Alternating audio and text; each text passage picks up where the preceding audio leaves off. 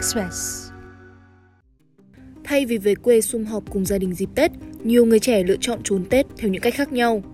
cảm thấy sợ những câu hỏi tới từ phía họ hàng không chỉ như là những câu hỏi mà là những hành động gọi là khinh thường gọi là miệt thị. Khi mà nhìn mình nhận được những câu hỏi đấy mình cảm thấy ờ, tổn thương có một chút chạnh lòng. Bao giờ cháu lấy chồng? Bao giờ ờ, cô cậu mợ được ăn cỗ? Cháu làm ở đâu? Lương tháng cháu được bao nhiêu? Như em thì ờ, đang bị thất nghiệp nên là em dễ bị ờ, nhạy cảm xúc động và cảm thấy bị ờ, tổn thương nên dần dần ờ, trong em có một phần là ghét Tết và không muốn trở về quê ăn Tết Quý vị đang nghe VN Express hôm nay. Tết năm nay thì em quyết định là sẽ ở lại Hà Nội làm thêm, không về quê ăn Tết là bởi vì ờ, năm nay em cũng muốn kiếm thêm thu nhập để trang trải cho cuộc sống của mình cũng như là gia đình. Thay vì về quê, Hoàng Tùng, 24 tuổi ở Nam Định, đã quyết định ở lại Hà Nội làm thêm xuyên Tết. Em là một sinh viên đã tốt nghiệp được 2 năm với bằng cử nhân đại học nhưng mà sau khi ra trường thì em không thể kiếm được à, việc làm và em đã bị thất nghiệp. Em đã chọn một con đường khác đó chính là chạy Grab. Mỗi lần về quê em hay thường à, gặp những câu hỏi áp lực từ họ hàng như là giờ cháu làm gì và thu nhập của cháu là bao nhiêu và cũng có nhiều người khác ở trong họ hàng à, rất thành đạt như em thì đang bị thất nghiệp nên là em dễ bị nhạy cảm, xúc động và cảm thấy bị tổn thương nên dần dần ờ, trong em có một phần là ghét Tết và không muốn trở về quê ăn Tết. Cảm thấy sợ những câu hỏi tới từ phía họ hàng. Không chỉ ờ, như là những câu hỏi mà là những hành động gọi là khinh thường gọi là miệt thị. Khi mà nhìn mình nhận được những câu hỏi đấy mình cảm thấy ờ, tổn thương có một chút chạnh lòng. Bao nhiêu năm cố gắng học tập nhưng lại không thể thành đạt được như những người khác trong dòng họ. Vâng đó chính là một trong những lý do mình không muốn về quê ăn Tết. Áp lực kinh tế và những câu hỏi thiếu tế nhị từ họ hàng, Tùng nhận thấy ở lại thành phố làm việc là lựa chọn gần như duy nhất để tận hưởng một cái Tết trọn vẹn, thoải mái, dù việc trốn Tết là điều Tùng không hề mong muốn. gia đình có hỏi han về quê nhưng mà mình nghĩ mình cần trang trải cuộc sống của mình trên Hà Nội như là tiền ăn uống, tiền sinh hoạt nên là mình đã cố gắng ở lại Hà Nội.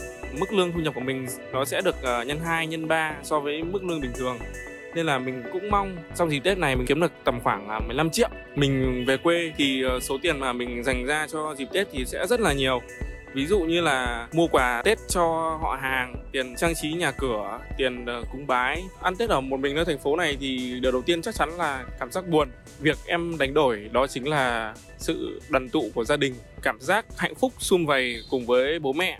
Không áp lực về chuyện tiền bạc, nhưng Thúy Hiền, 27 tuổi, một nhân viên văn phòng tại Hà Nội vẫn chọn trốn Tết 2 năm nay vì quá chán ngán với những câu hỏi lặp đi lặp lại của họ hàng. có rất nhiều câu hỏi được đặt ra trong ngày Tết lặp đi lặp lại giống nhau.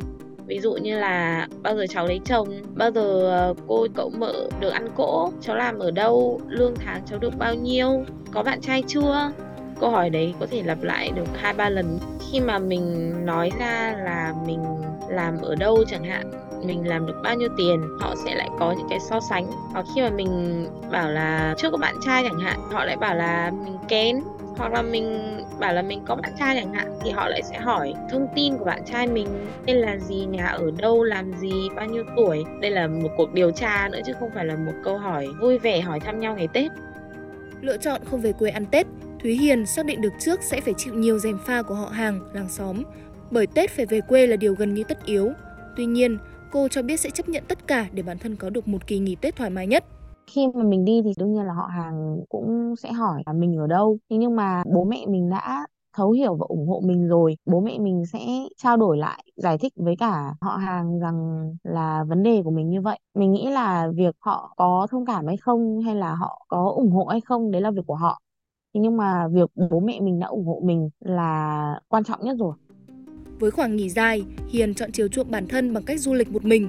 Năm ngoái mình cũng đã đi du lịch rồi. Ngày Tết thì thường là nghỉ 7 ngày thì mình cảm thấy là thời gian đấy nó khá là thoải mái để cho mình đi du lịch sau một năm làm việc mệt mỏi và vất vả. Trong năm qua mình cũng làm khá là nhiều, thế nên là mình đã tiết kiệm được một khoản tiền cũng khá là lớn, tầm 40 triệu. Ví dụ là mình được nghỉ khoảng 7 ngày, thì mình sẽ tiêu như thế nào? Khoảng tầm trong khoảng 10 triệu thôi. Đương nhiên, cái số tiền còn lại là 30 triệu thì mình sẽ tiết kiệm được tiếp và mình có thể làm được nhiều việc khác. Thế nhưng mà với ngày Tết thì đương nhiên số tiền 10 triệu mà bạn bỏ ra thì làm sao mà có thể đủ? Bạn mua sắm sửa, bánh kẹo ngày Tết này, mua hoa đào, trang trí lại nhà cửa, rồi sắm sửa quần áo, mua đồ ăn cho ngày Tết, lì xì cho các cháu.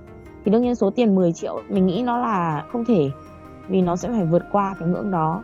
Và đương nhiên nếu mà nó vượt qua cái ngưỡng đó thì cái số tiền 40 triệu của mình nó sẽ bị hao đi rất là nhiều. Mình cũng không thể tiết kiệm được thêm nữa. Chính vì thế là mình đã chọn phương án là đi du lịch để tiết kiệm. Nếu mà trong năm mình có một cái vấn đề gì đấy cần phải sử dụng đến tiền theo thống kê từ báo chính phủ, những năm gần đây, số lượng người trẻ trong độ tuổi từ 16 đến 25 có xu hướng muốn đi chơi xa nhiều hơn vào dịp Tết. Vào Tết Nguyên đán năm 2023, ngành giao thông vận tải Việt Nam đã ghi nhận khoảng 9 triệu lượt khách nội địa đi du lịch, tăng gần 50% so với Tết năm 2022. Đánh giá về xu hướng du lịch Tết năm 2024, ông Nguyễn Minh Mẫn, giám đốc truyền thông marketing công ty TST Tourist cho biết, so với những năm trước, lượng khách đặt tour du lịch Tết đang tăng mạnh. Du khách chọn tour chọn gói theo các tuyến xa nhiều hơn, kể cả trong và ngoài nước. Bên cạnh đó, với nhiều lao động, làm việc xuyên Tết cũng là một trong những lựa chọn giúp tăng trải nghiệm và có thể cải thiện thu nhập. Theo thống kê của Sở Lao động Thương binh và Xã hội thành phố Hồ Chí Minh, có tới 1 triệu người lao động ở cả khối chính thức và lao động tự do không về quê mà ở lại thành phố Hồ Chí Minh ăn Tết năm 2022. Trong đó có khoảng 420.000 công nhân các nhà máy, xí nghiệp, tăng 30% so với cùng kỳ năm 2021. Theo thống kê của các cấp công đoàn, trong dịp Tết Nguyên đán năm 2023, tỉnh Bình Dương cũng ghi nhận hơn 450.000 công nhân ở lại đón Tết, tăng gần gấp đôi so với năm 2021, rơi vào khoảng 250.000 công nhân. Theo Phó Giáo sư Tiến sĩ Nguyễn Đức Lộc, Viện trưởng Viện Nghiên cứu Đời sống xã hội, nếu không bắt nguồn từ lý do công việc hay tài chính, sẽ rất đáng lo ngại nếu người trẻ lựa chọn trốn Tết vì có lối sống mới, khác với tập tục, truyền thống. Mình chưa có một cái nghiên cứu thống kê cụ thể là cái cái nhóm đối tượng đấy mình cứ nói người trẻ trung thì nó hơi khó. Ừ, và trong bối cảnh kinh tế như vậy thì có một cái việc làm ngày Tết là như là một cái giải quyết vấn đề về tài chính trong tạm thời tất cái cái niềm vui đoàn viên sang một bên để họ giải quyết vấn đề tài chính. Nhưng mà nếu như mà cái giới trẻ không vì cái lý do đó chỉ muốn có một cái, cái lối sống khác so với cái tập tục truyền thống thì đấy là một trong những cái hiện tượng một cái vấn đề đáng quan tâm của xã hội nó liên quan đến một cái khái niệm của các cái nhà xã hội học. Người ta nói rằng là quá trình mất ký tập thể là những cái tập tục truyền thống bị đứt gãy. Nên là những cái thế hệ sau nó không còn được tiếp nối không được tiếp tục kể cái câu chuyện của truyền thống.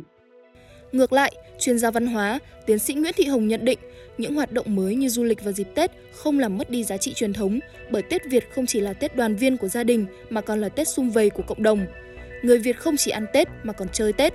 Tuy nhiên, nếu chúng ta không cân nhắc giữa nhu cầu du lịch cá nhân với việc đoàn tụ thì sẽ vô hình chung là mất đi giá trị truyền thống của dân tộc.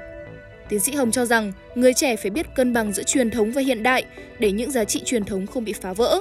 Người trẻ nên sắp xếp, phân chia thời gian hợp lý để về quê thăm gia đình, họ hàng. Ví dụ như khi đi du lịch, họ nên chia sẻ những khoảnh khắc đó với anh em, bạn bè hoặc mời bố mẹ, người thân đi du lịch chung.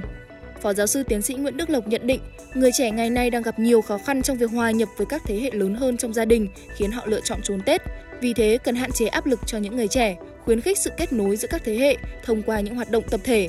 Xét ở cấp độ cộng đồng, thì mình cần có để sinh hoạt văn hóa cộng đồng để cho mọi người tham gia vô với tư cách của thành viên để người ta thụ hưởng ba ngày Tết một cách trọn vẹn. Thật ra thì cũng nhiều người đi về sau một thời gian đi quá lâu, họ lại phải tái hòa nhập lại với cái cộng đồng gốc của mình. Tự nhiên họ trở nên lạc lõng với một cái cộng đồng mà mình đã vốn dĩ là của mình. Mối hoàn cảnh gia đình với cộng đồng với vùng miền sẽ có sự khác nhau. Sự sớm chiều không thể thay đổi được mà chúng ta có thể có những cái cái khác. Mà cái khác đó làm cho mọi người cảm thấy rằng Tết ở quê nhà thật là ý nghĩa cũng như là có những cái thực hành về văn hóa cho nó phù hợp hơn để các bạn trẻ cảm thấy rằng cái Tết đoàn viên hơn là một gánh nặng phải áp lực nhưng đồng thời chúng ta cũng cảm thấy nó cái dịp để tiếp tiếp để, gọi là, chuyển giao các cái tri thức văn hóa, cái ký ức thể của gia đình. Quý vị vừa nghe VnExpress hôm nay. Hẹn gặp lại quý vị vào ngày mai.